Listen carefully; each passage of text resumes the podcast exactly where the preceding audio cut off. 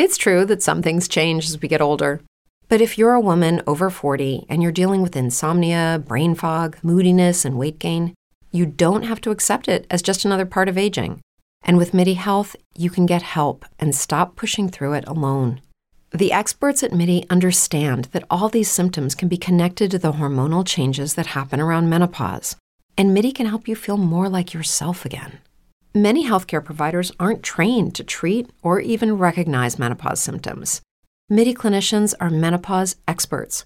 They're dedicated to providing safe, effective, FDA approved solutions for dozens of hormonal symptoms, not just hot flashes. Most importantly, they're covered by insurance. 91% of MIDI patients get relief from symptoms within just two months. You deserve to feel great. Book your virtual visit today at joinmidi.com. That's joinmidi.com. Hey there, Heavy Tribe. I'm Ez, and today I have with me France's ambassador for rock and roll, Laura Cox. Hey there, Laura. How you doing today? Hey, I'm fine. Thanks a lot for having me. Now, for those who may not be familiar with you and what you do, can you give us a brief rundown on your background? Because um, you really got your leg up via YouTube, is that right? Yeah, I started uploading uh, guitar covers uh, on YouTube maybe around tw- uh, 2008 and I managed to gather a few million views.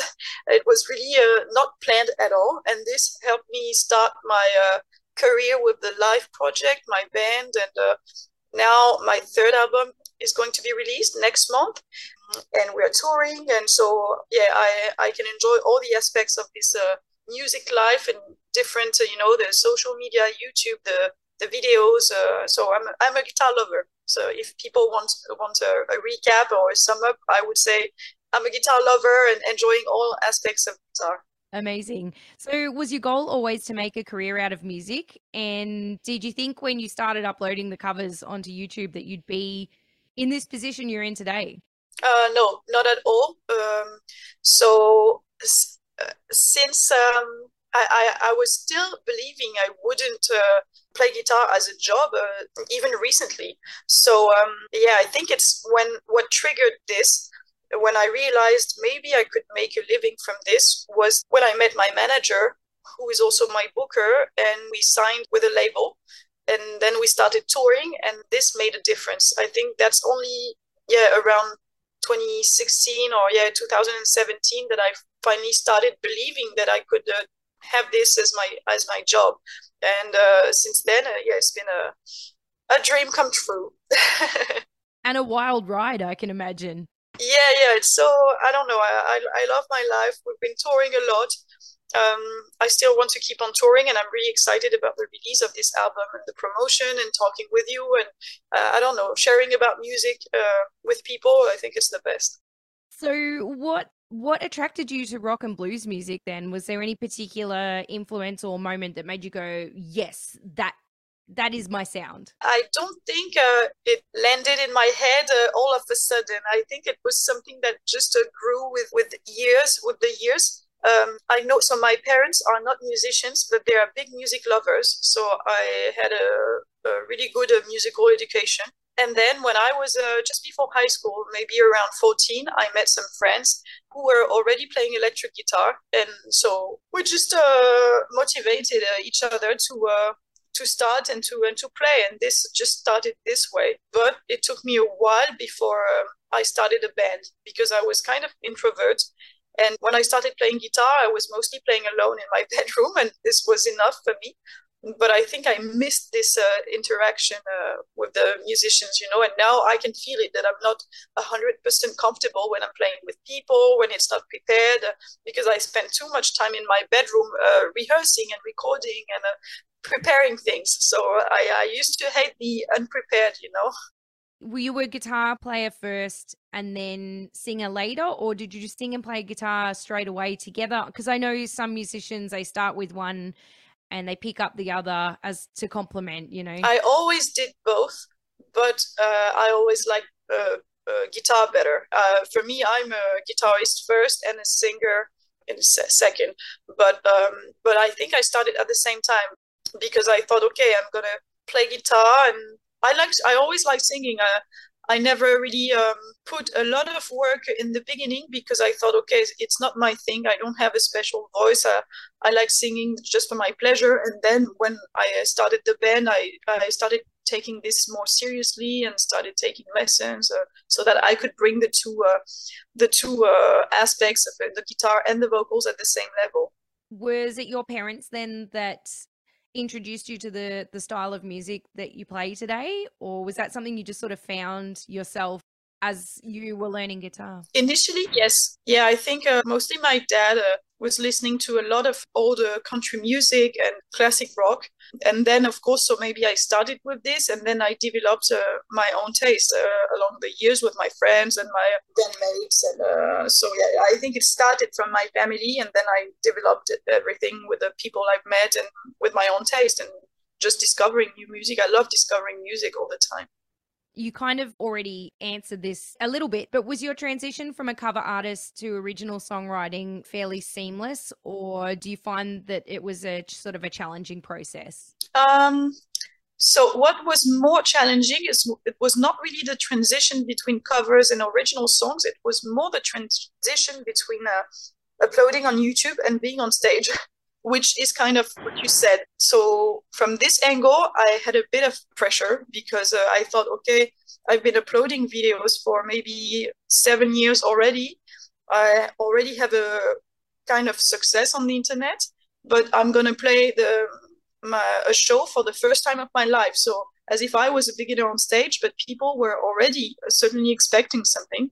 So it was a bit stressful. The first uh, shows were, I didn't feel so comfortable on stage, but then I had a good team. So with the tours and the gigs passing by, we, we managed. And yeah, I think this transition was a bit uh, scary for me, but now I feel way more comfortable on stage. But the transition between covers and writing songs, no, because I didn't feel pressure. I could just write for me and, uh, and wasn't forced to release anything. So I just took my time and, uh, it uh, it happened that way. With your shows, have you been able to perform sort of far and wide? Um, sorry. Have you been able to perform in in, in a lot of places? Ah, yeah, sorry, I didn't understand what you what you said uh, initially. Um, yeah, so we mostly play, of course, in France, but the past years we've been playing uh, all over Europe. I know we have a, um, a, big, cool fan base in Germany. German people are big fans of uh, rock and roll. We've been playing in Spain a lot too, in the UK, uh, Slovenia, Romania, all the, all these uh, all these countries. But uh, yeah, never been to Australia. Uh, I really really hope we can come next year, maybe to promote the album and to share this with you. Yeah, that would be rad. What's your favorite live performance to date? So I think it would be summer festivals because this is a I don't know a special vibe. people are just uh, there's a more like holiday having fun vibe and uh, you can meet a lot of artists uh, backstage a lot a lot of bands so I would say my favorite memories were either Hellfest, which is a really, really big hard rock uh, festival in France, or the Download Festival that we played uh, in 2018. And for us, it was the first uh, big festival we were playing uh, at. And uh, yeah, um, I met uh, yeah a lot of great artists, and this was kind of a a dreamer gig for us. Yeah, yeah. Downloads like the top of the bucket list, I would say. and you have one in the in Australia, no? Before COVID, we did. It hasn't been back since, and we don't know whether we'll see it back, but we'll fingers crossed. So, Head Above Water is your third album. What sorts of things have you learned between your first album and this one? What sort of things are you doing differently?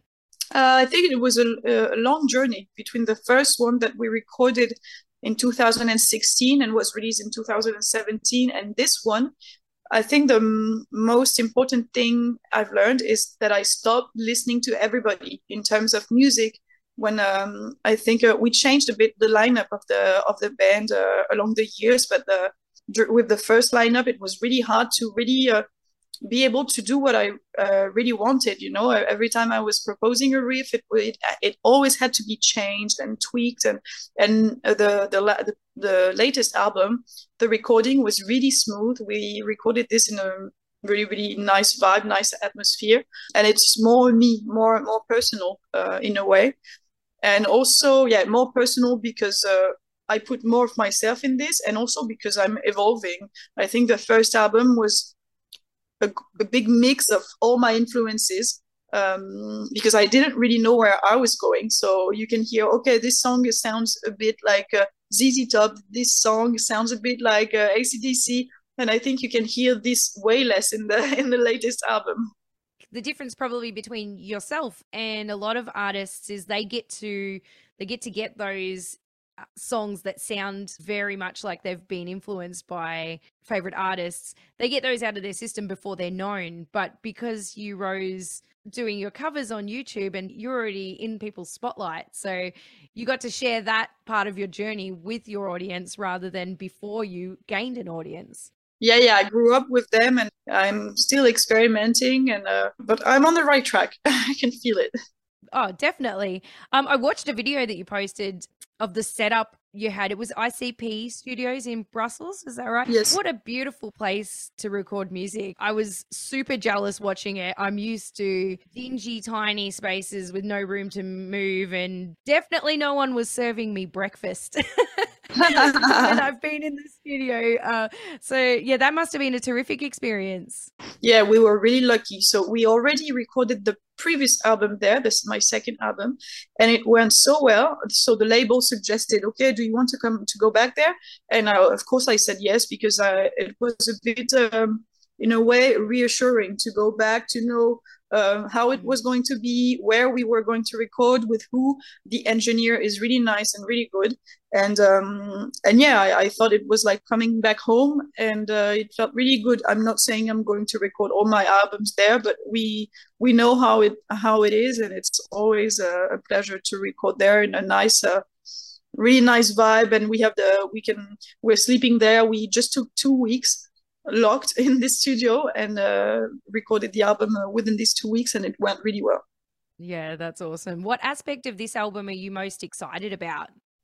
Uh, for this album, I think I'm really uh, glad that I could experiment more and I took more freedom using different instruments, uh, in, including more like, for example, I played a bit of banjo, I played a bit of lap steel, and I really like this uh, bluegrass uh, country music side that I wanted to include in my rock songs and maybe surprise the audience with some instruments that they're not used to hearing in a classic uh, rock music. Uh, so I think I'm really, uh, I don't know, excited about this mix of uh, of instruments and mix of genres. Yeah, awesome. What influences your songwriting in terms of your lyrics? Um, in the past, I, I used to be influenced more by movies, uh, TV shows, sometimes uh, books, or or um, yeah, these kind of these kind of things, or even mu- music in itself.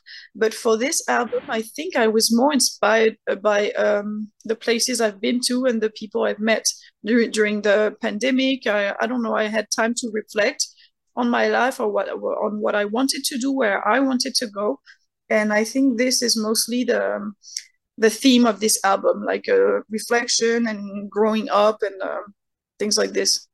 Now I'm going to hit you with five fast and furious ones right now, just just for a bit of fun. So, not music related, and you don't have to you don't have to think about them. You just hit me with an answer. So, okay, are you a cat or a dog person?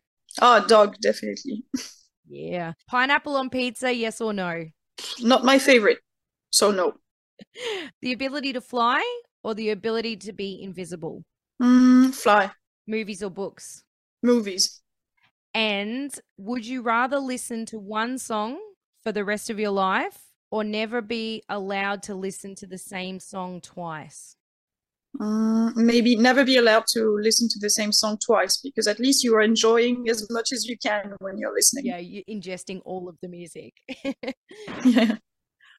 Alrighty, before we wrap it up, Laura, what advice would you give to young musicians that might be looking toward YouTube or other forms of social media as a tool to get recognized in the music industry? I would say so. It's hard to give advice because uh, when I started, it was more than 10 years ago on YouTube. So this, the context was not the same at all. YouTube was still recent and everything.